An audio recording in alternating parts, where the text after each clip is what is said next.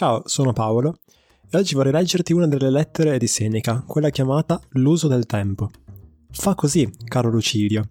Renditi veramente padrone di te stesso e custodisci con cura quel tempo che finora ti era portato via o ti sfuggiva.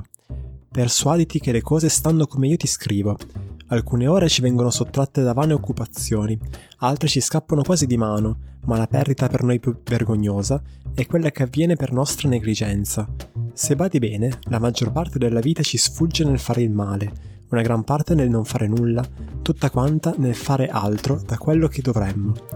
Puoi indicarmi qualcuno che dia un giusto valore al suo tempo e alla sua giornata e che si renda conto come egli muoia giorno per giorno? In questo ci inganniamo, nel vedere la morte avanti a noi come un avvenimento futuro, mentre gran parte di essa è già alle nostre spalle.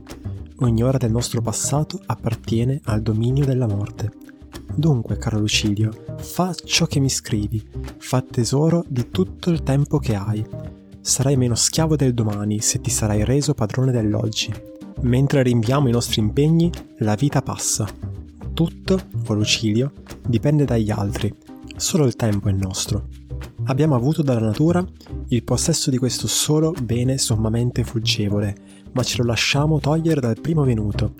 E l'uomo è tanto stolto che, quando acquista beni di nessun valore e in ogni caso compensabili, accetta che gli vengano messi in conto, ma nessuno che abbia cagionato perdita di tempo agli altri pensa di essere debitore di qualcosa, mentre è questo l'unico bene che l'uomo non può restituire, neppure con tutta la sua buona volontà.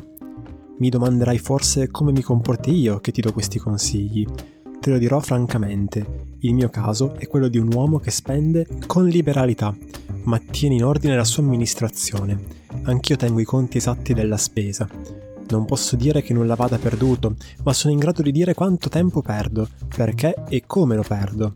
Posso cioè spiegare i motivi della mia povertà. Capita anche a me, come alla maggior parte della gente caduta in miseria senza sua colpa. Tutti sono disposti a scusare, ma nessuno viene in aiuto. E che dunque? Per me non è povero del tutto colui al quale pure qualcosa avanza. Questo gli basta se è un uomo che sa contentarsi del poco. Ma tu, fin d'ora, serba gelosamente tutto quello che possiedi, e avrai cominciato a buon punto, poiché, ci ammoniscono i nostri vecchi, è troppo tardi per risparmiare il vino quando si è giunti alla feccia. Nel fondo del vaso non resta solo la parte più scarsa, ma anche la peggiore. Addio.